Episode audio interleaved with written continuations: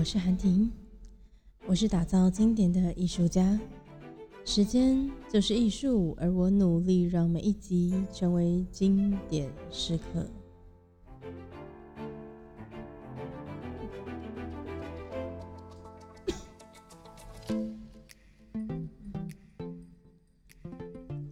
这一集我们要来谈谈的是合伙原理。《与人同赢》这本书读了这么久，终于出现它的关键字了。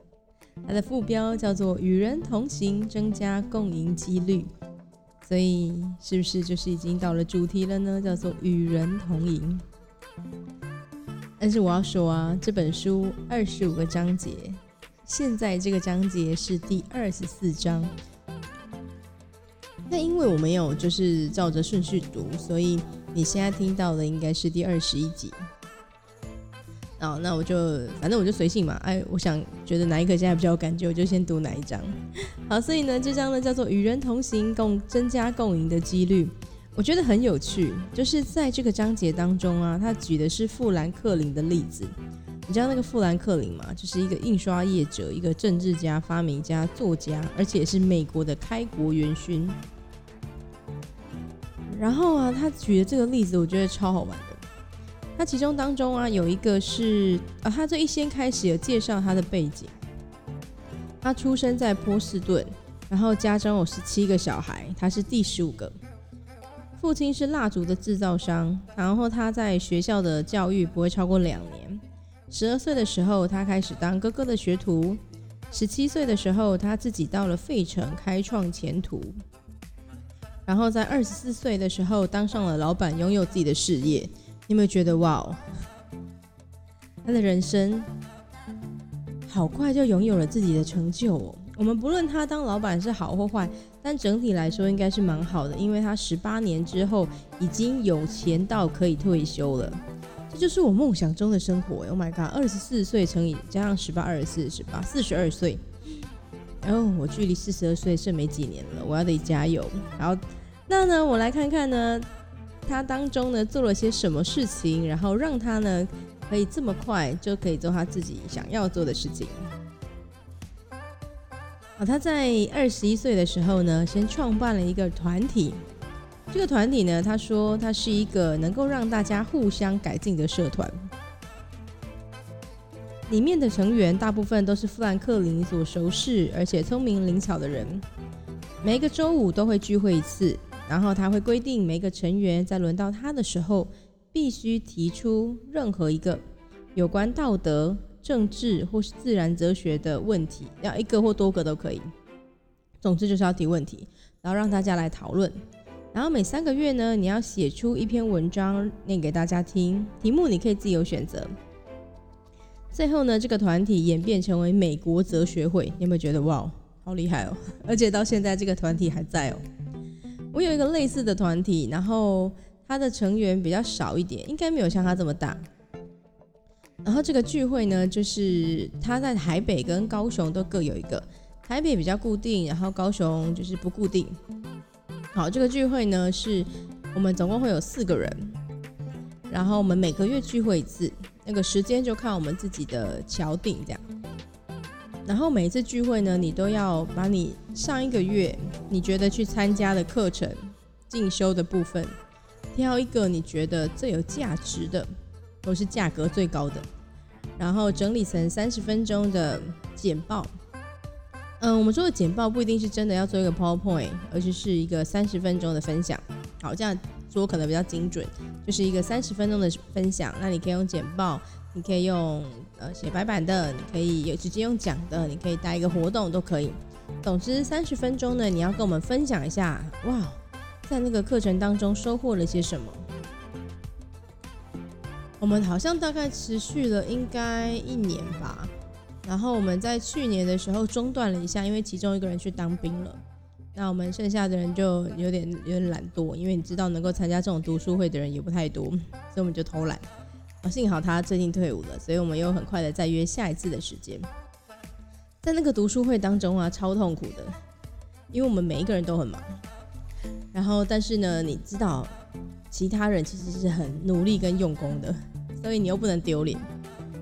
我们曾有另外一个成员啊，他很有趣，他说每一次只要读书会那一天，他下午呢都会请假，然后去咖啡厅好好的把他的简报完成。选题目是一个痛苦，做简报也是一个痛苦。哦，是上台分享就还好啦，因为我们每个人都这么熟，而且是小小小的团体。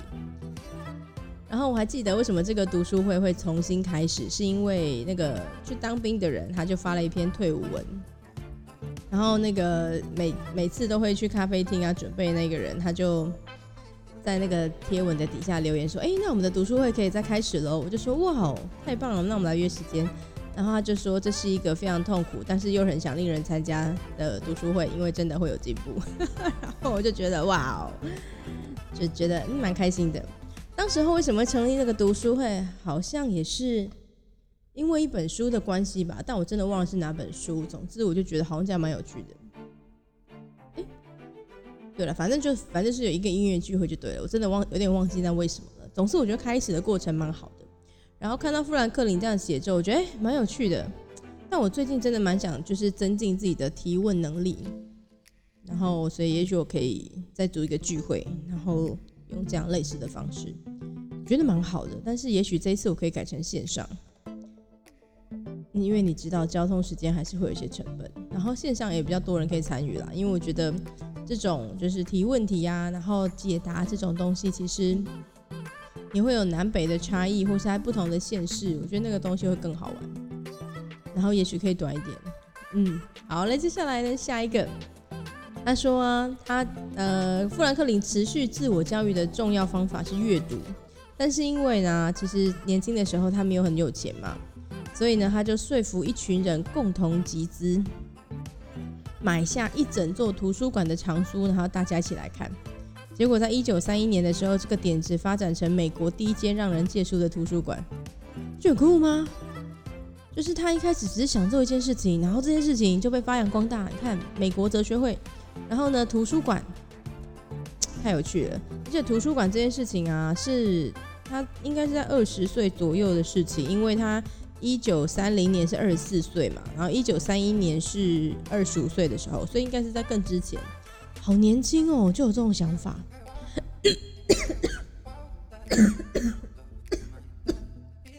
Sorry，不小心抢到了，应该是嗯，他太让我惊讶了。好了，接下来呢是一九呀一七三六年的时候，然后呢他就说服一群人组成了那个费城的自愿救火队。所以，只要任何成员遭受生命财产的威胁，其他成员就会立刻赶赴救援。有没有觉得很酷？这就是呢，呃，一开始那个守望相助队的概念。好，接下来一七五二年的时候，他鼓励一批殖民者，然后加入费城的互动联盟，来分担财务上的风险。后来，就是这是成为美国第一家的火灾保险公司。你想想，如果这件事情啊，都是一个人做，一个人自己买一一堆书，然后呢，一个人呢自己想办法赚很多钱来承担财务的风险，然后一个人自己提问自己回答，这件事情就好像不会发展的这么好哎，好有趣哦。然后后来富兰克林变得非常成功之后，他从未放弃与这种人合伙或追求共赢的方式。然后他还把这种方式啊扩大的运用在全国性的国际事务上。接下来我就不细讲，然后只讲说他做了些什么哈。然后那时候呢，美国在追求独立，所以他成功说服法国人跟美国人结盟，共同对抗英国。啊，说呢被称为是有史以来最重要且最成功的美国外交家。接着呢，还订立了就是自己的宪法，然后创立了参议院和众议院的国会两院制度。听完这个案例，你觉得再次问一个问题：你觉得如果是富兰克林自己一个人做，他没有跟别人一起的话，有可能会有这么巨大的成功？回到我们自己，我们可以想想看，是不是曾经有跟人家合作然后成功的经验？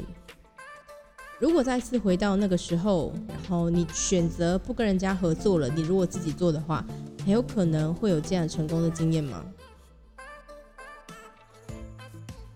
最近啊，就是我们又重新重启了那个风景卡的计划。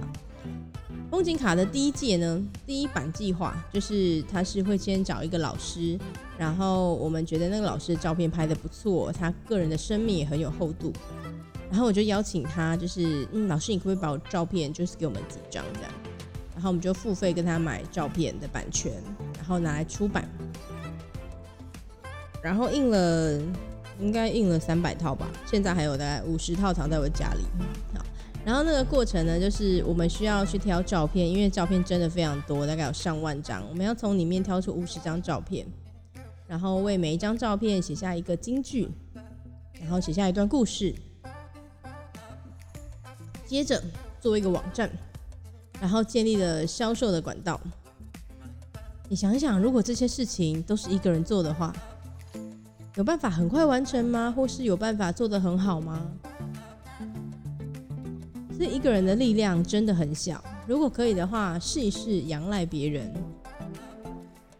但是其实啊，你要跟人家合伙，不是那么……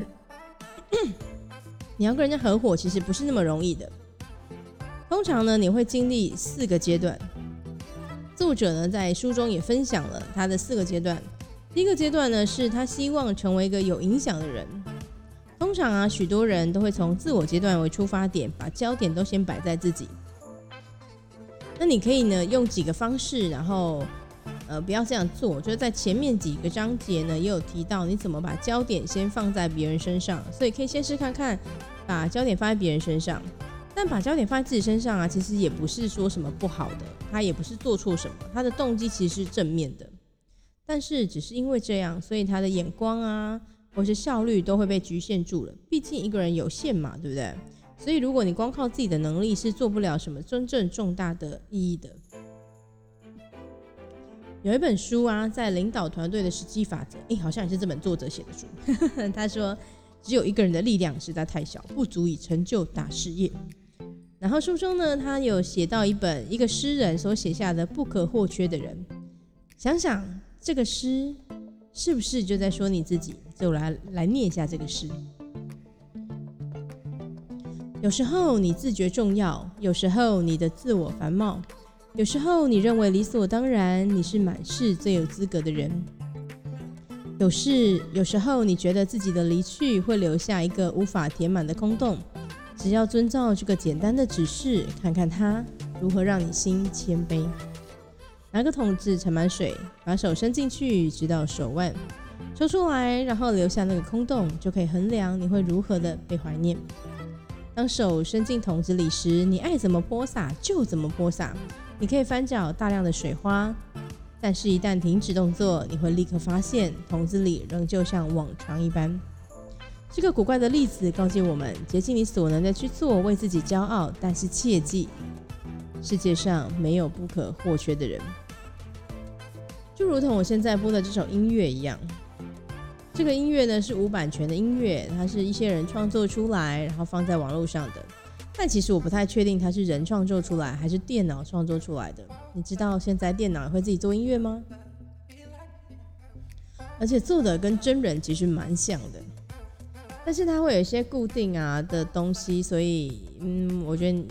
就是这是我们可以思考的点啊，到底有没有人呢是不可或缺，然后完全不可取代的人？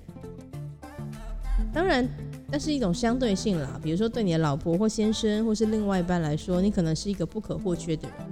但在这世界上，祸及到整个世界之后，其实没有一个人是不可或缺的，总是可以找到一个可以替代你的人。如果一个人不能替代你，那也许两个人、三个人、五个人、十个人总可以吧。但是对自己来说啊，如果我的个人价值被重视的话，那我可能就会开心一些。那如果呢，意识到自己对这个世界上毫无影响的话，通常在那个士气上就会比较低落。那如果呢，你这样子的感受啊，会随着自己正面影响他人的能力而不断的上上下下的起伏的话，建议你呢，可以跳出只凭自己一己之力的框架。重新去更深层的去思考，某一方面在这过程当中，就像登上了另外一个山头。接下来第二个阶段，我们开始知道要跟别人一起同行了，但是也要提醒你，不是每一个人都能够和你同行哦。如果他对你现在正在做的事情是没有热情的话，建议你不要找他一起，因为你还要说服他们要努力的尽自己分内的责任啊，很麻烦。你找的是合伙人，而不是一个员工；你要的是一个同行者，而不是你要拖着他走。接下来第二步呢，叫做他不信任你。所以如果这个人不信任你的话，你也不适合跟他同行。但是这不代表他有错，或是你有错，只是只是我们的认知可能不对等，所以不适合而已。他可能有一天会信任你，但可能不是现在。接下来我觉得很重要的一个叫做能力，不是每一个人都有能力跟自己走得的速度是一样的，一样快或一样一样慢都是，那都是一种能力。所以你要呢很清楚的知道这个人呢是不是呢有能力。和你一起，他有没有能力跟上你，或是有没有能力停下来倾听你？如果你很快的找一个大师一起合作的话，搞不好其实你跟不上大师的速度，所以你就会被远远的抛在后头。接下来第三个阶段是我们会追求和希望有所影响的人一起产生影响。有一句话是这样说的：你身边最亲近的人会决定你成功的层次。你身边五个人的平均，最亲近的五个人的平均，就是你现在的状态。所以，如果可以的话，试试从现在开始和善良和有能力的人共事，那将会让你呢进入更高层次的秘诀。所以，想办法找出那些和你有同样热情和使命的人，而且呢，这些人是可以跟得上你一起的。当然，最好是这些人同时需要别人的帮助，因为他就愿意敞开心胸。接受你和他一起共行。最后一个阶段，想办法努力的帮助别人，让你的生命能够更加的丰盛。前几集我们有提过这个概念，当你越付出越多的时候，那你就有可能能够获得的更多。所以努力的帮助别人，一起为别人带面带来正面的影响，那么你的收获可能就会更丰盛了。在里头呢，这句话他说到，人生的目的并不是去赢，人生的目的叫做成长与分享。当你回顾自己的生命时，对于那些胜过还有打败别人的时刻，你并不会有多喜乐。相对的，如果你是为别人的生命带来愉悦，这个回忆才会让你更加满足。合伙会带来一些力量还有光明，但是那个过程呢，是这样子分类的。首先，第一个呢，你会先经历一个自我的影响的阶段，认知到自己是谁。在最终的阶段，叫做你会做出一些具有影响力的事情。那在中间呢，就是分享的阶段，与人分享，才有机会与人同赢。接下来，我要讲讲在书中当中的最后一个一件事情。这件事情呢，我非常非常的有感觉。他说。当一根蜡烛点燃另外一根的时候，其实没有任何的损失。其实这句话我不太懂，但是呢，我一翻到下一页的时候，我就懂了。有人说呢，分享好像是会让你减少一样，但是其实没有。分享呢，会让你更加富裕。分享并不会失去某些东西。可是有的人说，可是老师啊。哎，我分享啊，就是我自己的知识，我自己的能力。那别人学走了，他就会取代我了呀。但书中有提到，他说，如果你有任何点子的话，就要与人分享，因为你会想出其他新的好点子。你可以囤积自己现有的，但是你就不会得到更多，因为我们每个人的仓库都是有限的。但是如果你付出自己的所有，把自己的仓库空下来的时候，有，也许就可以想出更好的东西。也许其实你有一个聚宝盆就在你的仓库的底端。当你不断的把自己贡献出去的时候，反而那个聚宝盆会给你给你更多的东西哦。那我自己也是这样的，在过去的婚礼的过程当中，做婚礼的时候，我总是会上网查一下，哎，别人有什么活动啊，或是有什么特别的地方。但是我常常会遇到一个状况。他分享了那个活动很美好之处啊，好多人好想参与哦。然后接着我就把那个文章往下滑滑滑，期待我等一下呢可以看到我要怎么操作这个活动。但没有想到，大多数时候他都说：“哎，如果你想知道这个活动的话，请与我联络。”嗯，哦，所以，那你写这篇文章的目的是什么？他就就说：“哎，所以是因为让客人看到哦，你可以想出这么棒的婚礼活动，所以赶快来联络你吗？”我就突然觉得，嗯，OK，好，那就这样吧。呃，但是我自己在操作的时候，我自己的文章。我的习惯就会是，我把所有的步骤都告诉你，然后我也告诉你说，在过程当中可能会发生的一些风险，或是要注意的地方，然后你可以小心，然后注意一下。在这过程当中啊，因为我很认真的为了要写这个文章，所以我把它重新再想过一次。通常写完之后，我都会创造出新的点子。唯一有一个困扰，就是我很多的客人，他可能是半年后或一年后再结婚。我想到了一个很棒的点子，而且我告诉他，他愿意采用的时候，我不能跟大家分享，因为如果我先分享了，别人偷走了，那对我的客人来说是多么可惜的一件事情啊！所以只有这个时候，我会暂时不分享，等到他被执行实现过，确认我的客人他是第一个使用到这个点子的时候，我就会把它拿出来分享，告诉更多的人。你自己呢？有没有这样的感觉？当你在分享你的知识、你的所学、你的观点的时候，你在讲的过程当中，其实呢，会让你自己更进化，因为你会不断的重新去想同一件事情，或者是站在更高的角度看待这件事情，那也许会有不同的发现。试试这件事情吧，就从今天开始和别人分享你的知识，你的那个不可以说的秘密。不可以告诉别人的秘诀，搞不好会有新的发现哦。那我们这一集就到这喽，谢谢大家，那我们下次见，拜拜。